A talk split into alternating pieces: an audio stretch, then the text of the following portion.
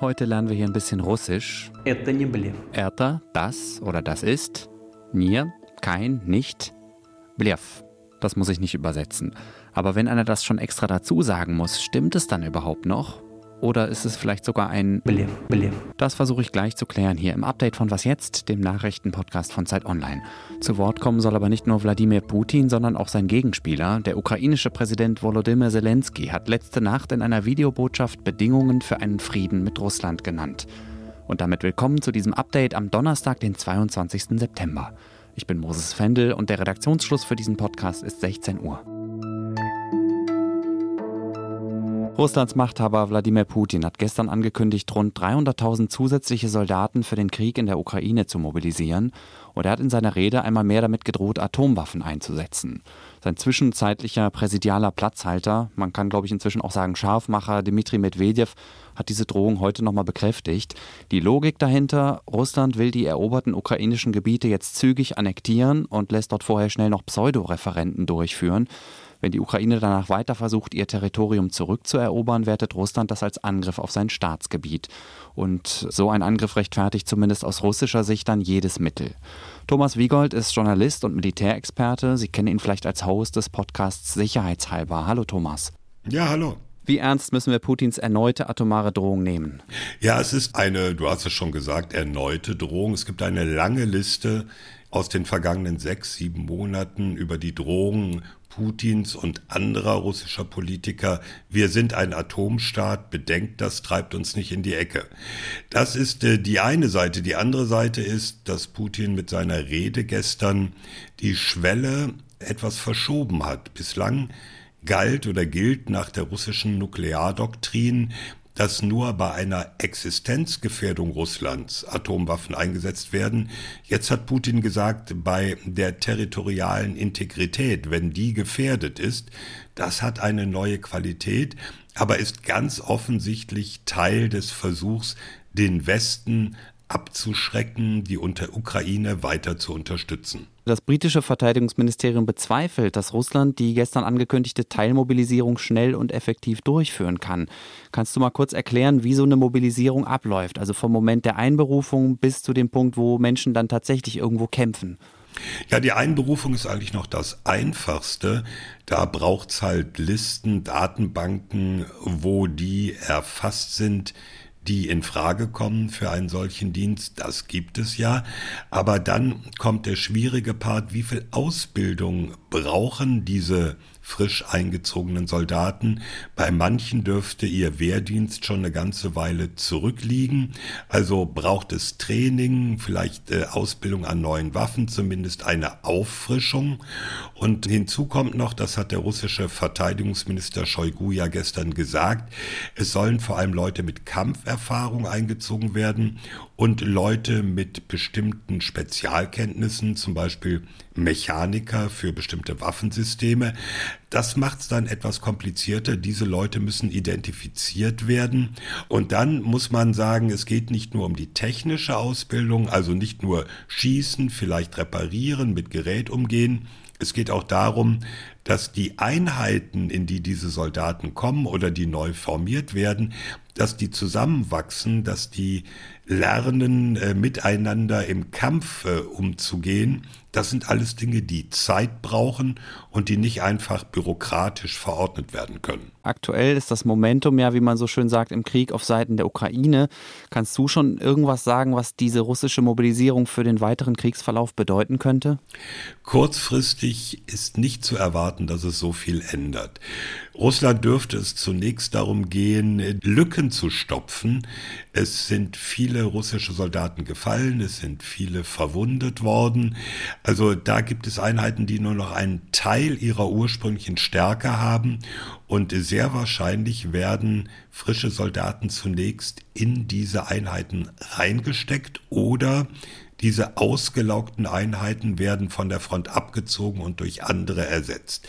Dann ist natürlich die Frage, wie kampfkräftig sind die, wie viel Erfahrung bringen die mit, wie gut sind die im Zusammenspiel. Und deswegen würde ich vermuten, so schnell wird die Ukraine dann nicht einer größeren Zahl von russischen Soldaten gegenüberstehen. Das kann in ein paar Monaten, das kann über den Winter natürlich anders aussehen. Danke, Thomas Wiegold. Gerne. Fünf Forderungen für den Frieden hat der ukrainische Präsident Volodymyr Zelensky letzte Nacht in der Vollversammlung der Vereinten Nationen gestellt. Ausnahmsweise durfte er das in einer Videobotschaft tun. Das ist eigentlich nicht üblich. Russland müsse für den Angriff auf sein Land bestraft werden, sagt Zelensky. A special tribunal should be created to punish Russia for the crime of aggressor against our state. This will become signal to all would-be aggressors that they must value peace or be brought to responsibility by the world. Das sende ein Signal an zukünftige Aggressoren, dass sie zur Verantwortung gezogen würden, wenn sie den Frieden missachteten. Außerdem will Zelensky die Vereinten Nationen auffordern, ein Entschädigungsverfahren in Gang zu setzen. Russia should pay for this war with its assets. It's also a punishment. This is one of the most terrible punishments for Russian officials who value money above everything else. Geld sei für die russische Elite das Wichtigste und deshalb sei es eine sehr wirksame Strafe, wenn die UN russische Vermögen beschlagnahme und der Ukraine das Geld für den Wiederaufbau gebe. Als weitere Strafe hat Zelensky gefordert, Russland das Stimmrecht in internationalen Organisationen abzuerkennen und, was noch gravierender wäre, das Vetorecht im UN-Sicherheitsrat. Da ist Russland ja eins von nur fünf ständigen Mitgliedern. Egal wie man diese Forderung jetzt findet, wir müssen uns klar machen, dass der russische Krieg gegen die Ukraine noch lange nicht zu Ende ist und dass die Ukraine ihn auch noch längst nicht gewonnen hat. Die US-Notenbank hat gestern angekündigt, ihren Leitzins zum dritten Mal in Folge um einen Dreiviertel Prozentpunkt zu erhöhen. Das klingt, finde ich, erstmal wenig, ist aber trotzdem ungewöhnlich, denn normalerweise erhöht die Fed ihre Zinsen eher in Viertelprozentschritten. Der Leitzins liegt jetzt in einer Spanne zwischen 3 und 3,25 Prozent. So teuer war Geld in den USA seit 14 Jahren nicht mehr.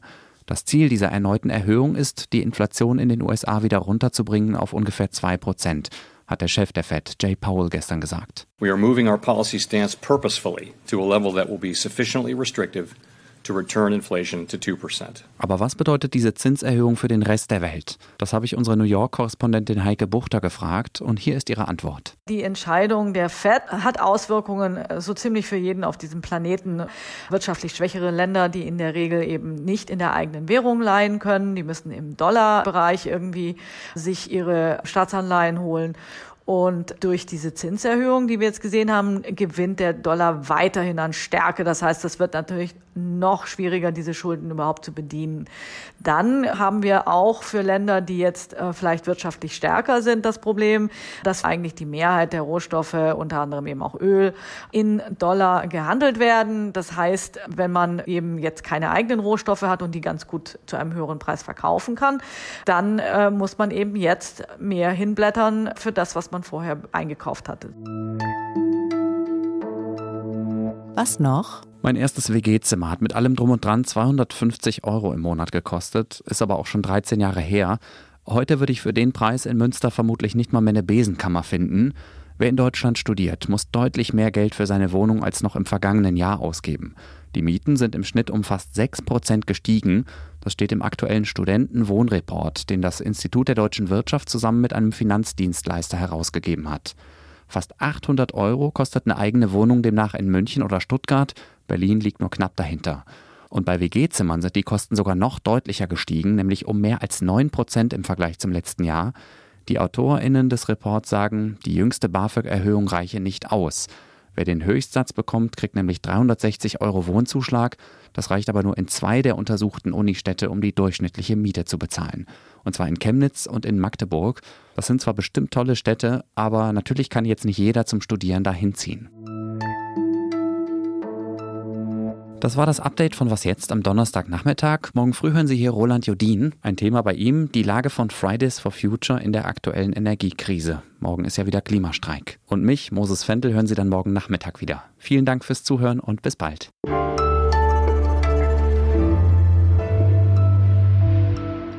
Das beendet die Aufzeichnung. Ich schick's dir einfach rüber, ne?